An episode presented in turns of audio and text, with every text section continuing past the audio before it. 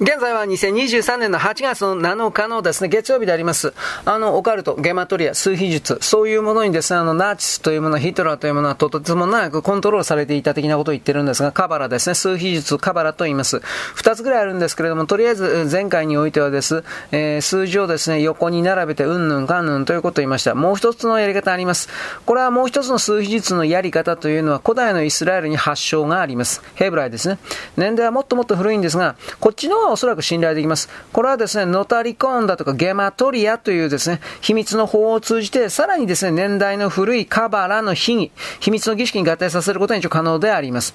つまりですね、あの、この方法というのは、おそらくは第一の、前回言ったよりは、はるかに好ましいであろうと。この方法ではですね、8つの数字の枠が用いられるだけだからであります。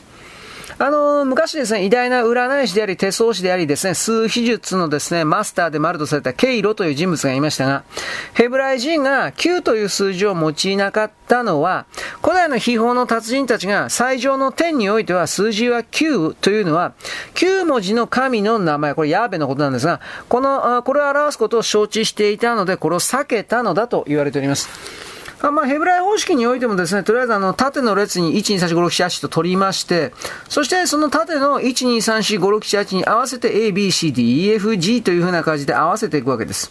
そうするとですね、とりあえずヘブライの、うん、数秘術のやり方においては、このアドルフ・ヒトラーという名前というのは、西洋方式であったら2になるんですが、あの、ユダヤ枠においては7になります。じゃあ7は何かというと、いわゆる世界中のほとんどの文化圏において、聖なる数字とされています。7はね。つまり聖人だとか哲学者だとか、秘技者、魔術師及び神秘主義者の数が7とされているわけです。で、7の持ち主と一般に孤独とされています。世界の紛争からですね、身を引いて一人になる傾向があります。ユーモアのセンスがなくて、四角四面になる場合も多い。金銭にまるで関心がなくて、物質的な満足もさほど求めていません。外してですね、7の持ち主というのは利口であって頭も切れるけれど、反面ですね、他人をイライラさせるところがあります。神秘的であるとか想像力豊かであるとか非現実的であるとか無双的であるとともにですね、彼らは自己説明が大の苦手です。人から理解されず、往々にしてとても不幸になることが多い。7の持ち主というのは質問されて、論争の種になるのが大嫌いです。また簡単に落ち込んで意気消沈もします。自尊心と人を侮る、あざける心も彼らがですね、落ち陥りがちの大きな欠点であります。つまりですね、ヒトラーの性格にいればですね、この7というか、まあ、ヒトラーの性格に合わないわけです。どう考えたって。しかしですね、えー、もうこれもうちょっと詳しく見ていくとですね、あの、わかるところがあるのではないか。例えば、例えば、内気で引っ込み思案のヒトラーが考えられるかというと、ちょっとこれは考えられないわけです。だけど、実際のヒトラーは、実はそうだったというですね、とんでもないあの事実があります。演壇に上がったらヒトラーというのは人が変わった。で一方ですね、数名の親しき仲間内の中では実は非常におとなしい人でありました。まあ、一つの証拠としてで、他のところでエーベルチンという人物がホロスコープでこのヒトラーの性格について、えー、このあの人内気だよというふうなことを指摘していたわけです。ヒトラーという人物はどう考えたって成人には程遠い人物です。魔術の研究を始めた頃なんですが、自らの天文を善悪、両方の方向にですね、活用できるような立場にありました。まあこれは闇の力に従ったっていうのも結局のところはですね、えー、なんというかな、自分の判断によってそうなったという言い方になりますね、どう見たって。で、数字の波はそもそも運命そのものを動かして変化させることはありません。個人の中の潜在力はこうなのだということを表現しているだけです。ヒトラーは邪悪な目的に使えること、それに従うことを強いられた、命令されたわけではありません。自分から好んでやりたいからそうしたわけです。ヒトラーという人物は確かに堅苦しくて孤独でした。で、金銭にも安楽にもですね、格別興味はありませんでした。で、これはですね、あの、数秘術の分析においてもヒトラーに当てはまる部分です。しかし話は終わりません。生命の数、生命数が7であるばかりがヒトラーというのはドイツの労働者党の7番目の党員でした。ナンバー7だったんですね。現代最高の数秘術者の経路はこのように言っております。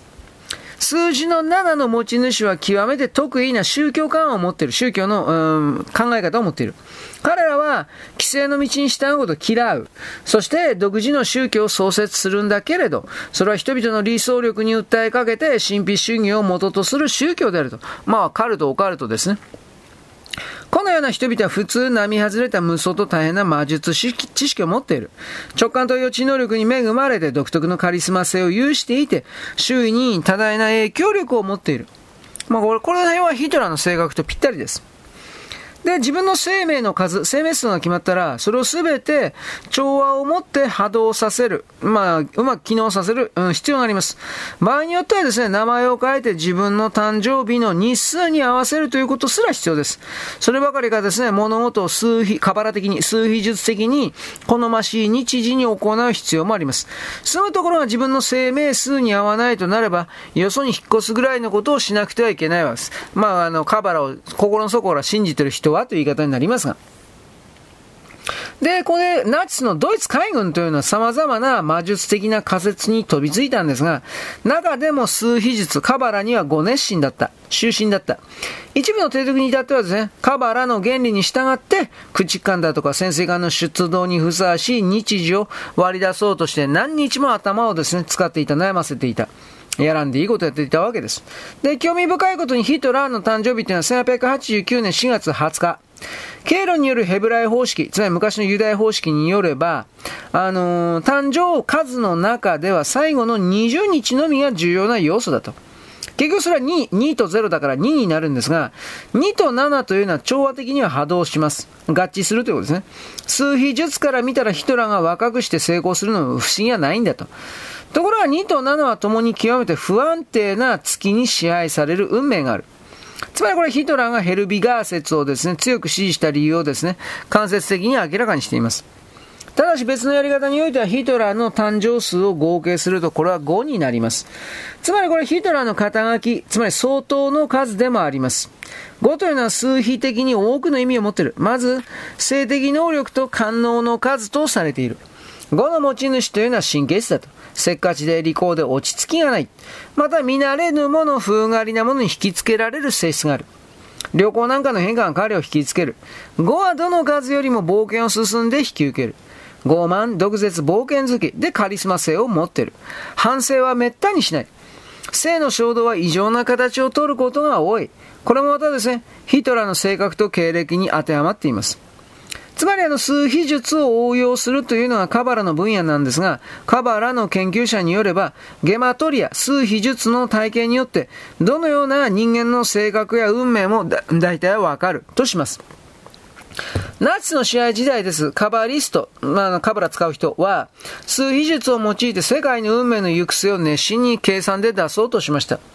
カバラ的な傾向のある一部のキリスト教徒というのはヒトラーという名前がヨハネの黙示録の獣の数字666に当てはまるということを発見しています。当然ながらですね、ユダヤのカバリストというのは特に特にナチスの行動に関心を持っていた。テームラーと呼ばれるですね、ゲマトリアのやり方を用いまして、いよいよ占いに取り掛かったわけです。で、ドイツ軍はギリシャを占領したばかりの頃、シリアに大きなユダヤ人コミュニティがあって、当然ドイツの次の侵略が懸念されていた。連合国はまだドイツに押されていて、ユダヤ人はカバーラに助けを求めていました。で、あのー、丸一夜をですね、祈りと瞑想に捧げておりまして、いわゆるあの、翌朝ですね、不安げな大衆の前にカバリストとされる人たちがみんな希望があるとかって言ったわけですね。どうでしょうかつまり、テメラの原理を用いた結果、シリアの文字をロシアに置き換えることに成功したということ。当時はですね、独ソ関係が、あのドイツ、ソビエト関係が悪くなるなんて誰一人思ってなかったわけです。戦争はもちろん両国には緊張の兆しすらないということ。ところがカバリストたちが数秘術による魔術儀式を行って間もなくですね、ロシアを攻撃する。つまり彼らが魔法、技法、魔法のテクニックで誘導した通りのことが生じたと、まあされるわけです。まあこれも彼らの解釈だけのような気もしますがね。はい、よろしく。ごきげんよう。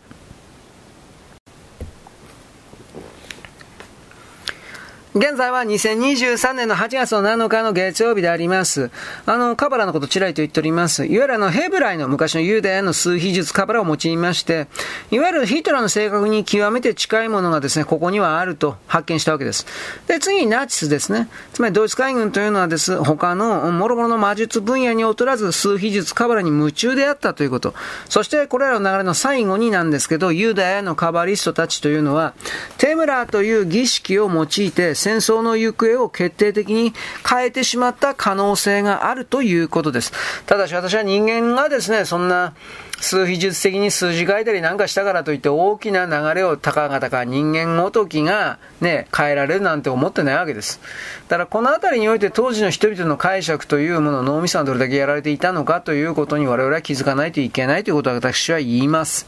ね。そのカバリストと言われる人たちが数字あっちゃこっちゃ書いたら、ドイツとソ連との間が仲が悪くなって、そして独ソ戦が始まって、いわゆるヒトラーはですね、ソ連に釘付けになった。そんなことが、いわゆるあの、何の働きかけもせず、ね、起きると思いますか？まあ多分それは無理なんじゃないかなと思います。はい。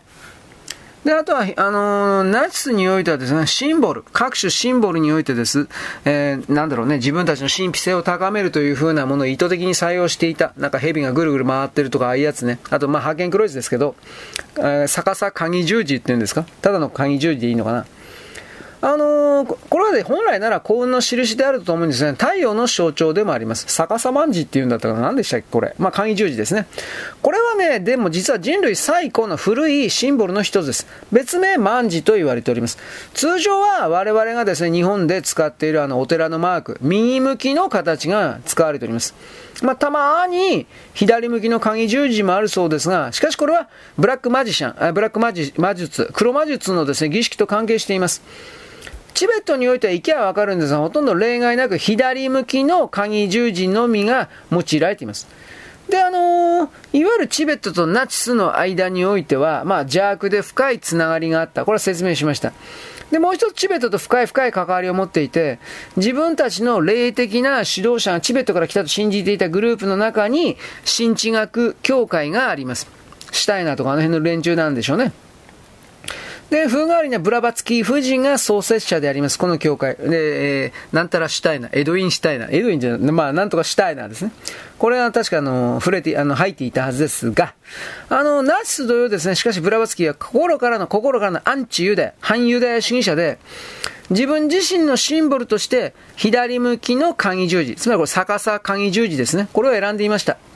で、ブラバツキー夫人が教会雑誌の名前としてルシファー、これは魔王です。ルシファーを選んだというのも意味ありに、意味ありげというか、まあ悪魔教だったんでしょうかね。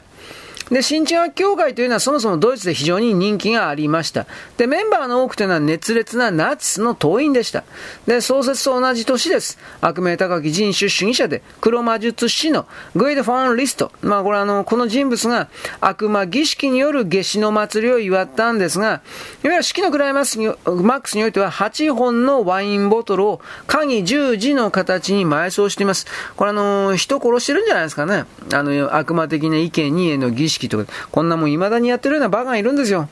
本当にいるんですよ。弱ったなと思うけど。あの、フォン・リストはですね、魔術的政治形態をとっていたドイツの国家主義の生みの親の一人です。見解を共にするグループの間で大変な実力者となりました。このリストが鍵十字をアーリア的ドイツ魔術のシンボルに用いたものですから、鍵十字というものは民族主義的な魔術師のサークルの間に広く広がりました。浸透しました。で、彼らは鍵十字の使用というのをドイツ青年運動の内部で普及させて、やがてそれは青年運動というものを通じまして義勇兵団の中にも浸透します。で、義勇兵ではシンボルに鍵十字を採用しまして、で、それを記念して歌まで作った。で、この中にですね、逆さ万事を祝福するような歌があります。で、これは1920年代後半なんですが、ドイツ労働者党は解散して、ナチス党、ナチ党として再編されました。で、新しい党にはシンボルとなる党のマークと党の旗が必要と、ヒトラーは判断したわけです。で、ドイツ全土で魔術師志向のナチスが、党のシンボルデザインに頭を絞ったわけですね。で、ナチスの党のデザインに、東証に、逆さ万事、ハーケン・クロイツ。これを採用させたというのは、ヒトラーがトゥーレイ教会と繋がっていたからとされます。ヒトラーがですね、最終的に認めるモチーフを考え出したというのは、これフリードリヒ・クローンという名前の歯医者さんです。不思議はないけれども、秘密オカルト結社のメンツ、メンバーでありました。あの、これは新生、新生堂騎士団というところがあったんですが、これのメンバー、派生した結社です。で、クローンのデザインというのは赤字を背景に白い円盤がありまして、その中央に鍵十字が位置している。まあ我々が知っているナチスのあの鍵十字ですね。黒によれば赤は党の新しい社会階級、白はナショナリズム。で、鍵十字というのはアーリア人の勝利を表すのだと彼は主張しました。で、黒の、あの、当時の、当初の図案においては、一応の鍵十字が太陽と生体することで幸運と光のパワーを招くという設定でした。で、ヒトラーはこの歯医者さんの案を採用するんですが、一点だけわずかなんですけども重大な変更を主張します。つまり、ヒトラーは鍵十字をここでなんです。逆さに。ここで逆さ鍵十字になったんです。あ指示しました。鍵十字っていうのはもともと東洋に発祥を持っているシンボルです。通常の鍵十字、つまりお寺のマークですね。お寺のマークは、いわゆるあの、フォンリストが右翼のオカルティストで流行らせている。つまりこの、普通の鍵十字的なものっていうのは、アーリア人その他のオカルト人主義グループの、これをですね、暗示することになるわけです。ワンダーホールとか青少年運動に採用されていて、巡り巡って義勇兵団のシンボルともなります。ところがナチスが採用した鍵十字っていうのは、まあ幸運のみならず悪、および黒魔術の意識的な奉仕を連想させるものにも変わっていたということ。逆さ万事の起源というのは、チベットのアガルタ・アガルティ、及びシャンバラーの修行僧の黒魔術のグループたちが、この逆さ十字というもの、逆さ万事ですか？使っておりました。魔術そのものというものは白だろうが黒だろうが実は道徳的に中立です。利己的にも、非利己的にも、愛の心からも、魔術師が悪に使えるためにも、どっちゃんでも使えることができます。まあだから単純にはエネルギーということですね。で、ヒトラーの行為が明白に示すところというのは、ナチスの運動というのは光からの恋の逸脱となります。控えめに言えばですね、権力及び悪の意識的な崇拝と、悪魔的な崇拝ですね。で、カバラの魔術のことを簡単に言ってきたんですが、カバラには他には、いわゆる生命の木という体系があります。これエヴァンゲリオンのオープニングなんか出てきたあれですね。なんかあのー9個の丸い円を、なんか、えー、なんか棒が繋いでるみたいなやつ。まあこれもですね、実はそのカバラの生命の木という概念も、逆さまんじみたいに、えー、反対側の逆向きの側面があります。これあの、逆向きの、うん、生命の木というのは、カバリスト、数秘術使いによれば、いわゆるクリボス、クリポスというものに、あの、繋がっております。クリポス何かって混沌の王たちという意味です。魔術理論においては、いわゆるの善の力だろうが、これはシンボルを逆さまにすることによって、クリポスの法事、つまりあの悪に奉仕させることも可能だということ。で、このシンボル転換の一番その広く知られている例があります。それが黒ミサと言われますね。黒ミサの根拠は何かといえば、通常のミサには恐るべき力が秘められているけれども、この恐るべき力をさらに逆さまにすることによって、悪の目的に転換することができる。エネルギーのですね、向きを変える。エネルギーの色を黒を白に変える。白を黒に変える。みたいなことが、それらを表す、エネルギーを表す表彰アイコン。例えば生命の木。例えばさっき言った逆さまんじまんじ。というものをひっくり返すことによって、くるっと180度転換することが可能なんだという、そういうやり方解釈と、まあ実際そんなことは本当になってるかどうかわからんけど、そういう、なんていうかな、儀式的なことを彼ら魔術師的な人たちはやっていた。ということなんでございます。はい、よろしく。ごきげんよう。現在は2023年の8月7日のですね、月曜日であります。あの、鍵十字であるとか、そういう生命の木であるとか、そういう話をしてるんですが、とりあえずヒトラーそのものというのは、普通のカトリック教徒の家に生まれました。そこで育った。若い時はですね、熱心なカトリックの信者でありました。で、その後ですね、カトリックを捨てます。でも、無神論には向かわなかった。その代わりにオカルトとか魔術思想の方に進んじゃった。で、そう言ってもですね、ミサの持ってる心理的威力には打たれたということ。ヒトラー有限との儀式というのは、まあはっきりは誰が見てもカトリックの儀式そっくりになっているということですね。これは重要な意味があります。さらにエッカルト・ハウス・ホーファーの邪悪な影響がありまして、ヒトラーが悪魔儀式に参加したこと、これはもう間違いありません。またですね、ヒトラーとローザンベルグの著作においては、二人ともが共にキリスト教を憎んで蔑んだ様を示すような記述が明白にいっぱい書いてあります。マルチン・ボルマンみたいな合理主義者、まあこれはナチスの基準、なまあまあ合理主義者ね、まあナチスの基準で合理主義者のなマルチン・ボルマンみたいなやつまでが、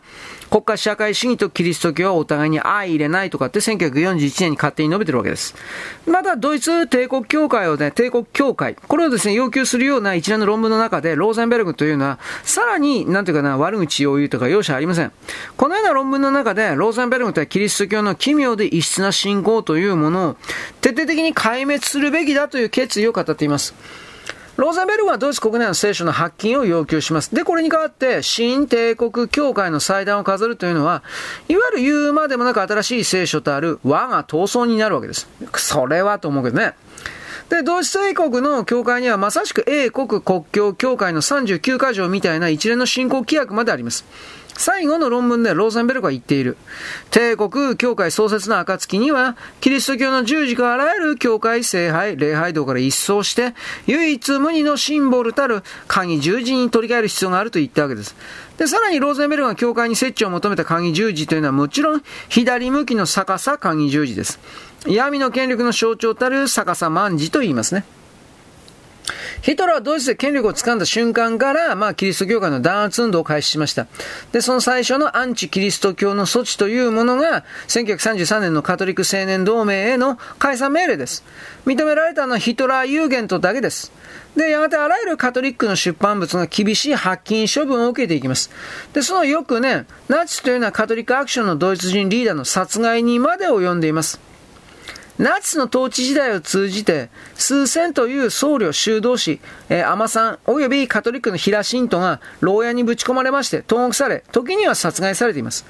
教皇ピウス11世というのは、並々ならぬ警戒心を抱いて、キリストとその教会に対する公然非公然の根の深い敵意について語っています。同じ政策というのはプロテスタントにも適用されています。いわゆるあの、教会とナチス党の対立というのは、じゃあ凄まじいもんで、いわゆるシンボルの激突の様相を示しています。例の、幽霊の、霊の水準におけるですね、自己犠牲のシンボルたる十字架と、悪への霊族のシンボルである逆さ鍵十字の戦争だと、それぐらいのことは言えるわけです。鍵十字においては様々な意味合いがあります。その一つというのは市場の神を表している。で、鍵の向きを意識的に逆向き転換させることで、ナチスは公然と悪魔に敬意を払ったという表現になっています。鍵十字はまた、いわゆる極、まあ、極、極地の象徴で、象徴でありまして、いわゆるあの、闇の秘伝者の原型でありますものはトゥーレ神話になるんですが、これと結びついていく。また生命の創造者への宇宙の働きかけも象徴している。つまりナチスは意識的に逆さ万事を選んで、悪魔の世界への働きかけを象徴させた。この世界は悪魔を動かしてるんだみたいなことを訴えているわけです。もう一つ、ローゼンベルグがドイツ帝国教会の祭壇の左側に設置を望んだ聖なるシンボル。これが剣、剣、ソードです。剣にもいろいろな意味合いはあります。一番迷惑なものは傷とその傷をつける力ということ。また剣は、糸巻き棒がですね、生きている生のシンボルであるように、死ぬということのシンボルです、剣は。で、さらに、精神、死、霊能力及び破壊を意味しています。従ってナチスが悪の力強いシンボルとして剣に惹かれていくというのは当然の成り行きです。剣はまた精霊に使いまして、剣の力を用いて劣等な存在を殲滅する征服王のイメージを想起させます。実際剣というのは身分、威厳及び指導力と密接な関係を有している。剣のシンボリズムというのはさらに金属の冷たさ、精霊の炎の熱のイメージにも結びついています。剣は大地と物質世界から、いわゆるあの、まあ、炎の領域と愛の根源を断ち切る武器を表彰、表しているわけです。剣、つまりソードですね。この言葉ではもちろんですね、言葉、ワードという言葉にも繋がっていてですね、まあだって S の WORD ですからね。これまたですね、ジョージ氏のパルシファールに対するヒトラーの思い入れをですね、えー、イメージさせます。というのはパルシファールにおいてですね、著者のフォン・エッシェンバッファというのは、人の口から出る言葉は剣だ、ソードだ、というふうに述べているからです。まあ、あのー折れて力を失った言葉の剣とか、そういうことはあるんですけれども、あのー、言葉の件というのはその根源をスタート地点を発見しない限り、いわゆる再生して元の力を完全に回復することはないと、まあ言ってるわけですね。もし口が言葉の力を選べば学べば、幸運の力が芽吹いて、どこまでも大きくなると、まあ、エッシェンバッファはこれを言うわけです。で、ヒトラーは間違いなくパルシュパールを深く研究しています。前は言葉の力に触れたこの一節に影響されまして自分の弁舌の力を最大限に利用してやろうと心に決めたわけです。ところが、フォン・エッシェンバッハが謙虚と思いやりを求めていたのですが、むしろヒトラーというのは言葉と剣の暗黒面を高めること。で、自制心とか向上心よりも人を支配することを選択したわけですね。1908年のことです。あの、フォン・リストという人物は、秘技入門書による秘密結社を作りました。現代ラテン文字、これアルファベットなんですが、初期ヨーロッパ体と見えるルーン文字を研究しています。フォン・リストによると、ルーン文字というのは直接神秘的なドイツの魔術師グループに由来している。彼らは皇帝アウグストゥス、アウグストゥヌスだったかな。まあ、この時代によってですね、あの、ローマ軍を打ち破りましたゲルマンの族長、アルミニウスまで遡ることができる。この魔術師の結社というのは、その存在の手がかりというものを、地名だとか、ドイツの神秘的魔術的な著作の中に、またはゴチック式教会のステンドグラスの中に残していたわけです。と、まあ、リストはそのように主張したというだけに過ぎないですけど、で、リストはこのアイデアを謎の人物のフルカネーリという人物から受け継ぎました。フルカネーリというのは隠された暗号を通じましてゴシック式教会というのは錬金術の秘密を伝えているんだと主張します。フォンリストによればこの暗号を解読すれば非金属、つまりあの、えー、値段のつかない金属をゴールドに変える方法、または病を治す飛薬、または生霊の、えー、生命の霊薬の謎が解けるといったようなあバラケパラケルスス、ベーメ。で、ドイツ神父主義者の大会。これエックハルトですね。エクスハルトだったかな。エックハルトでは、エックハルトではないです。エックハルト。この人物の秘密を知るわけですが、彼らの著作というのは、ルーン文字を用いることで解読することができるとします。フォン・リストの秘密結社の秘密メンバーというのは、ナチス党の中にどんどんと潜り込むわけです。で、興味深いことにですね、ルーン文字というのは親衛隊の心をすっかり奪ってしまった。何が良かったんですかね？俺わからんけど。まあ、古代文字の秘める力を述べます。あまあ、なんていうか、調べることで、あの、剣にいっぱい戻ってきたっていうのはあるんですが、あの、ナチの秘伝者からしたら、物と思考をつなぐのが言葉であると。力を持った一定の言葉を口にすることで物質次元に変化を起こすことができると。まあ彼らによればですね、アルファベットというのは天体研究に金を発しておりまして、特定の文字というのは特定の天体と結びついているとします。太陽とですね、月は特に比重が置かれていた。で、人の運命の中でも言葉とアルファベットの発達に強大な甚大な影響力を持っていたんだと。まあ彼はそのように主張したわけですね。はい、よろしく。ごきげんよう。